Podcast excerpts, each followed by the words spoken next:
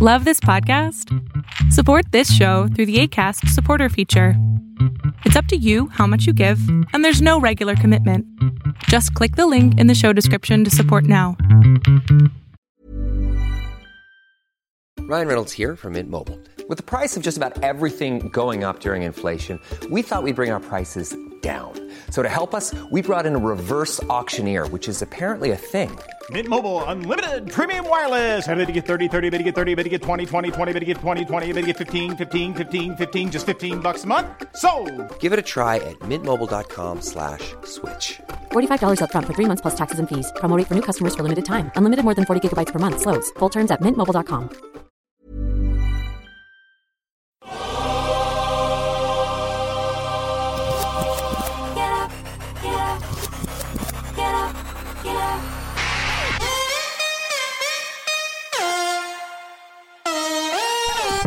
Welcome to On the Ball with Rick Bucher. Here's your host, Let's send it over to Rick Bucher. Rick Bucher.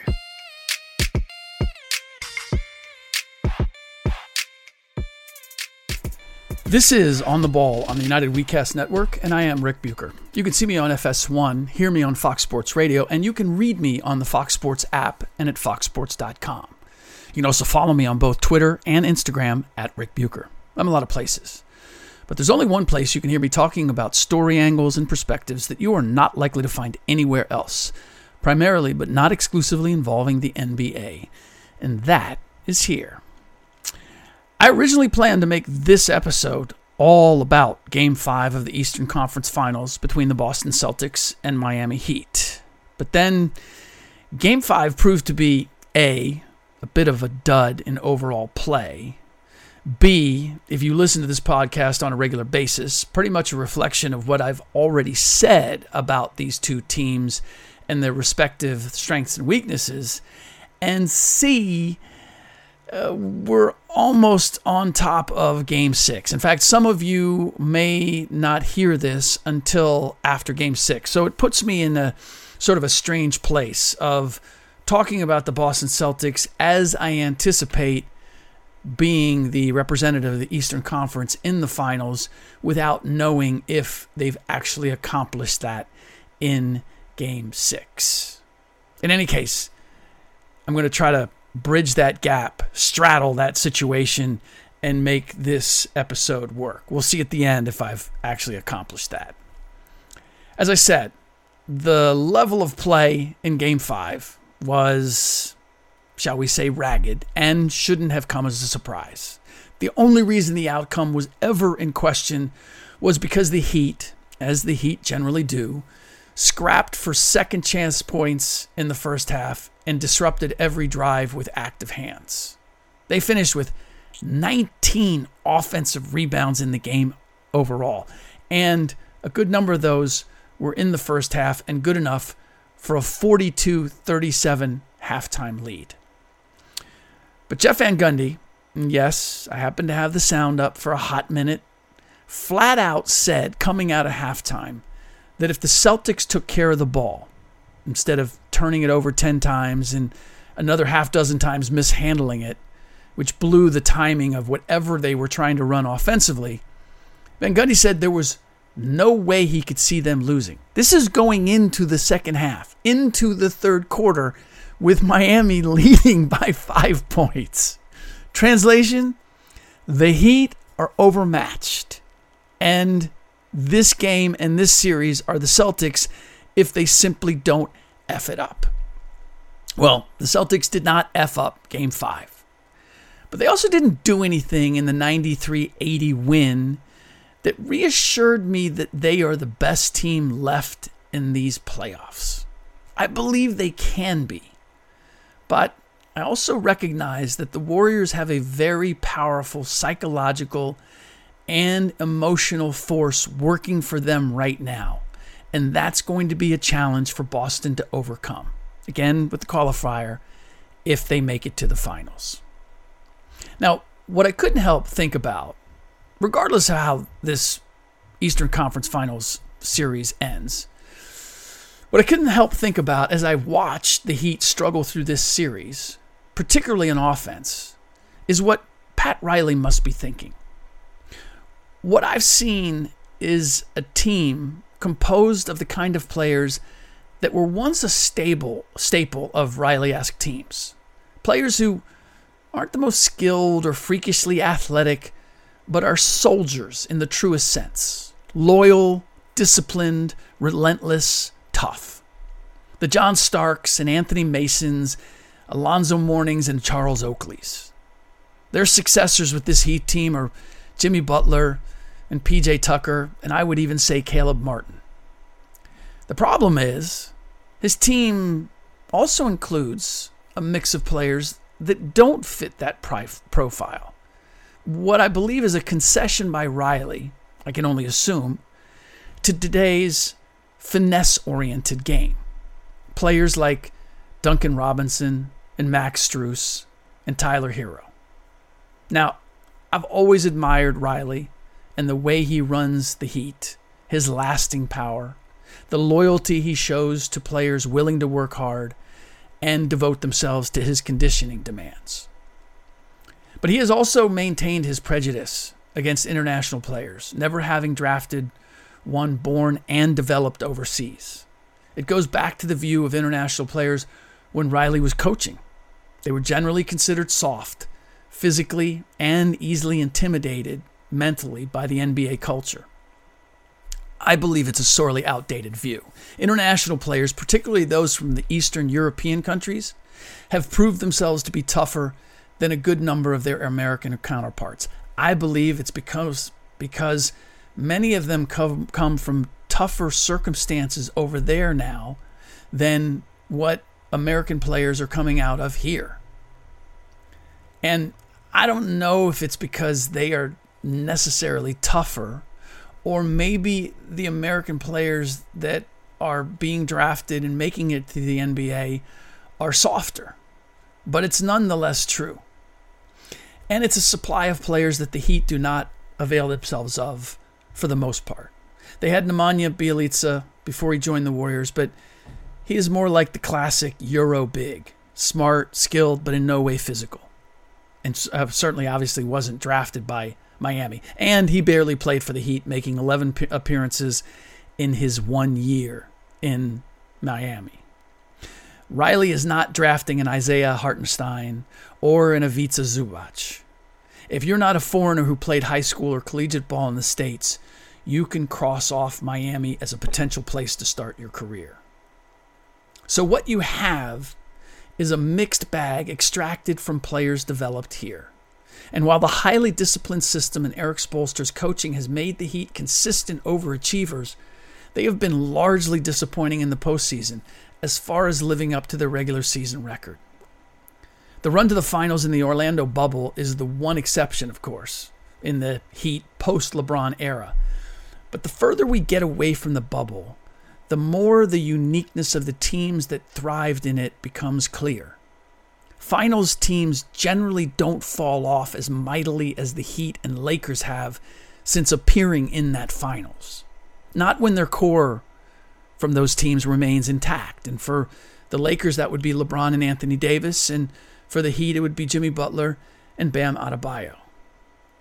So I just see Riley struggling while clearly desperate to win one more championship struggling to be able to coalesce his approach, his long established approach to how to build a team and the principles that it lives off of and the kind of players that he admires, appreciates, and pays with an acknowledgement that the game has changed dramatically. It's not as physical, it's more of a finesse game. So, how do you find those mentally tough, finesse players. That's what I see Riley struggling with, and that's why I see the Heat being good in some instances and yet falling short in others. Now, if I'm discounting the Heat's presence in the Eastern Conference Finals right now, it's because of how they got there. They faced an Atlanta Hawks team that finished ninth in the regular season and made it into the playoffs by beating two young, wholly inexperienced teams in the Hornets and Cavaliers. Atlanta was a team that, for the better part of the season, raised the question what is wrong with them? And one answer Ever catch yourself eating the same flavorless dinner three days in a row? Dreaming of something better? Well, HelloFresh is your guilt free dream come true, baby. It's me, Keke Palmer. Let's wake up those taste buds with hot, juicy pecan crusted chicken or garlic butter shrimp scampi. Mm. Hello Fresh. Stop dreaming of all the delicious possibilities and dig in at HelloFresh.com. Let's get this dinner party started.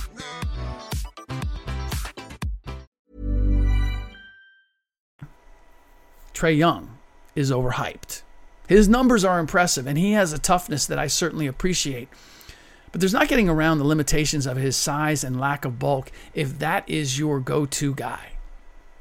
If you asked me, would I rather have Trae Young or Fred Van VanVleet? I'd have to think about it. And I'd lean at this moment toward Van VanVleet simply because of his stockier, more physical ability.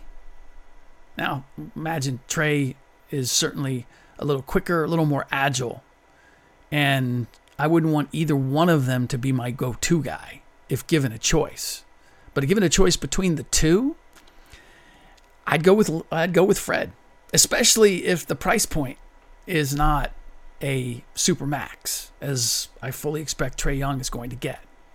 In any case, the Heat knocking out the Hawks in five games earned them a meeting with the Philadelphia 76ers, who then had their two best players massively compromised by injury or simple ineffectiveness in Joel Embiid and James Harden. My daughter, who plays college ball, was sitting next to me watching one of their games against the Heat instead of the Sixers. They don't look like they like playing with each other. Now, she doesn't watch them on a regular basis, but she was right. There was no energy on the bench, no clear camaraderie on the court. Maybe there were times this season where they enjoyed each other, but it didn't look like that in the playoffs. Certainly not on the level that we saw from the Warriors or the Celtics or the Grizzlies, to name three teams with players who do seem to enjoy each other's company and contributions and feed off of that energy. That that energy, I believe, makes them better than the sum of their parts. There was something about Harden's demeanor in particular that seemed to be a downer. He wasn't noticeably different in demeanor than he was in Brooklyn or Houston. But he was producing a hell of a lot more offensively in those places, which makes the lack of contribution defensively a little harder to swallow if you're a teammate. There's also having Harden snap at you or give you the stink eye for a mistake, which he did plenty of during the playoffs with the Sixers, that lands a little bit different when he isn't delivering what is expected from him. That's a sure way to turn your team chemistry toxic. When a star player is not playing well, but is looking at everybody else saying, You guys are not doing your job. Now, what makes the Celtics so hard to read, so hard to decide exactly how good they are, is not knowing how much the credit they deserve for the teams that they beat. They swept the Brooklyn Nets out of the playoffs. When you consider Brooklyn Nets having Kevin Durant and Kyrie Irving, that looks incredibly impressive. Far more impressive than the Heat beating the Hawks, for example, or even the Warriors beating the Denver Nuggets. And uh, so I have these questions about just how good are the Celtics. If I look at them and who they've beaten in the playoffs, I want to say they're the best team still standing. But I have these questions for myself that I'm still sorting out how to answer. For instance, am I giving them too much credit for not only sweeping the, the Nets, but knocking off the defending, defending champion Bucks? And when I think back on that series, I don't think I am. Denying a player such as Giannis Antetokounmpo, a player not only with his ability but resolve, requires something truly special. Jayson Tatum stepped up. Marcus Smart stepped up. Collectively, defensively, the Celtics stepped up. Yes, coach Mike Budenholzer, the Bucks coach, made the curious choice of daring the Celtics, particularly Grant Williams, to beat the Bucks from long range with wide open threes. And he didn't come off that dare in spite of the evidence as the series unfolded. And yes, the Bucks were without Khris Middleton, Middleton which I would argue hurt the Bucks almost more defensively actually than offensively, seeing as Pat Connaughton and Grayson Allen had to play much bigger roles, Wes Matthews too, asked to defend in situations that you would have had Middleton out there. And yes, Giannis's mid-range jumper is not yet a foolproof weapon at his disposal. That was also proved in the series. But all that aside, the Celtics won a game 7 on the road decisively against the defending champs.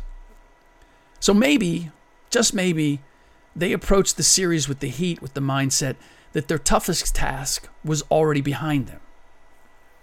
Pretty much everyone outside of Miami, and maybe even a few inside it, would agree that beating the Bucks and Giannis is a far bigger feather in the cap, a far greater accomplishment than beating Jimmy Butler and the Heat.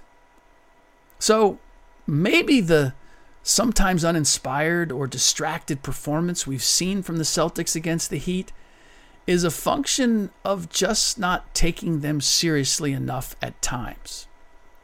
It's really the only explanation I have for absolutely crushing them in two and a half games. Games two, four, in the second half of game five. And yet, finding a way to lose games one and three. Now, game one, I completely understand. Big emotional seven game series. Miami Heat had been resting for a while. But the game four is the one that I can't quite understand because that was their opportunity to put a stranglehold on the series. Other than they had just walloped them in Miami and were going home. And the opportunity to sit back and say, we've done we've done the hardest task already, much as they did coming out of if they were thinking that's what they did against Milwaukee. It would fit. It would fit the profile and the mindset. Dangerous game to play, but nonetheless, they're not the first team I've seen do it. So, having five games to go off of, it's not a matter of who has and hasn't been available in this series for either the Heat or the Celtics. Both teams have won and lost with and without their key players. The personnel really hasn't mattered. The approach, by the Celtics in particular, has been the difference. Now, if there's something that makes me believe the Celtics are capable of knocking off the Warriors, it's that they are the best team left at defending the three point shot. It was magnificent to see Klay Thompson have the performance he did in game five to close out the Mavericks. But in watching that game and rewatching the shots that he made, he walked into the majority of them the easiest type of three to shoot a catch and shoot coming down on the break or off a curl in a half court set. There's no need to sidestep, no need to put the ball on the floor. And I say none of this to discount what Klay did. The fact that he's back to score 30 plus points in a closeout game after the two injuries he suffered, however he's scoring that 30 plus, is a monumental achievement. I believe he knows that as well as anyone, which is why he was in tears afterward. Now, those of you who take delight in pointing out to people like me that questioned if Klay could ever be Klay again, how he has performed in these playoffs, that you like to point that out to me, including last night, I would say clearly don't have an appreciation for the odds he overcame to do what he's doing. You just assumed that he would be this Klay again. And you perhaps don't understand that he's not the same Klay, which makes what he is doing even more amazing. He got wide open looks on his first couple of touches and knocked them down, and you could see his confidence grow with each subsequent touch. You didn't necessarily see the Dallas Mavericks do anything more in putting pressure on him. So let's be straight with each other here. Most of the eight threes he took, there wasn't a defender near him. And, or rather, took, but made, there wasn't a defender near him. And when he was forced to put the ball on the floor, He wasn't attacking the rim, but getting into the paint and dropping it off. That's the current Klay. That wasn't the Klay of old. But who knows? Maybe the Celtics won't be able to put any more pressure on him because of the Warriors' other weapons than the Mavs did. But their personnel and their track record in these playoffs would suggest otherwise. At the very least, their wing players are longer than the Mavs, which means they're more capable of getting a hand in Klay's face when he rises up, something Jalen Brunson and Spen- Spencer Dinwiddie couldn't when they were forced to rotate out on Klay. So we'll see where this goes. We'll see where this Miami Heat Boston Celtics series goes, and if indeed it is over with game six back in Boston. If it is, then we have a whole bunch of material to cover as far as how this Warriors Celtics series is going to go.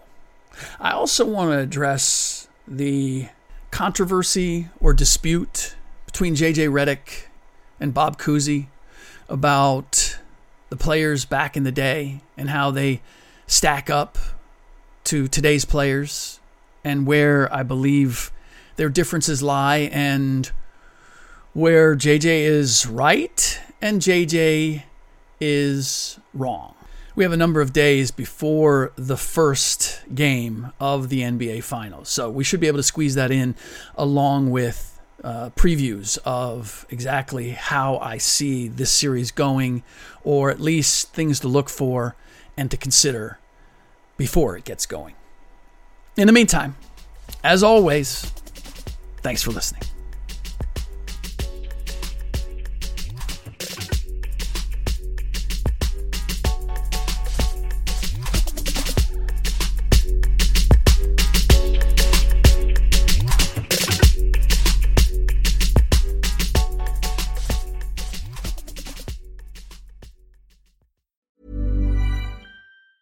Hi, I'm Daniel, founder of Pretty Litter. Did you know cats tend to hide symptoms of sickness and pain? I learned this the hard way after losing my cat, Gingy. So I created Pretty Litter, a health monitoring litter that helps detect early signs of illness by changing colors, saving you money and potentially your cat's life. Pretty Litter is veterinarian developed, and it's the easiest way to keep tabs on your fur baby's health right at home. Go to prettylitter.com and use code ACAST for 20% off your first order and a free cat toy. Terms and conditions apply. See site for details.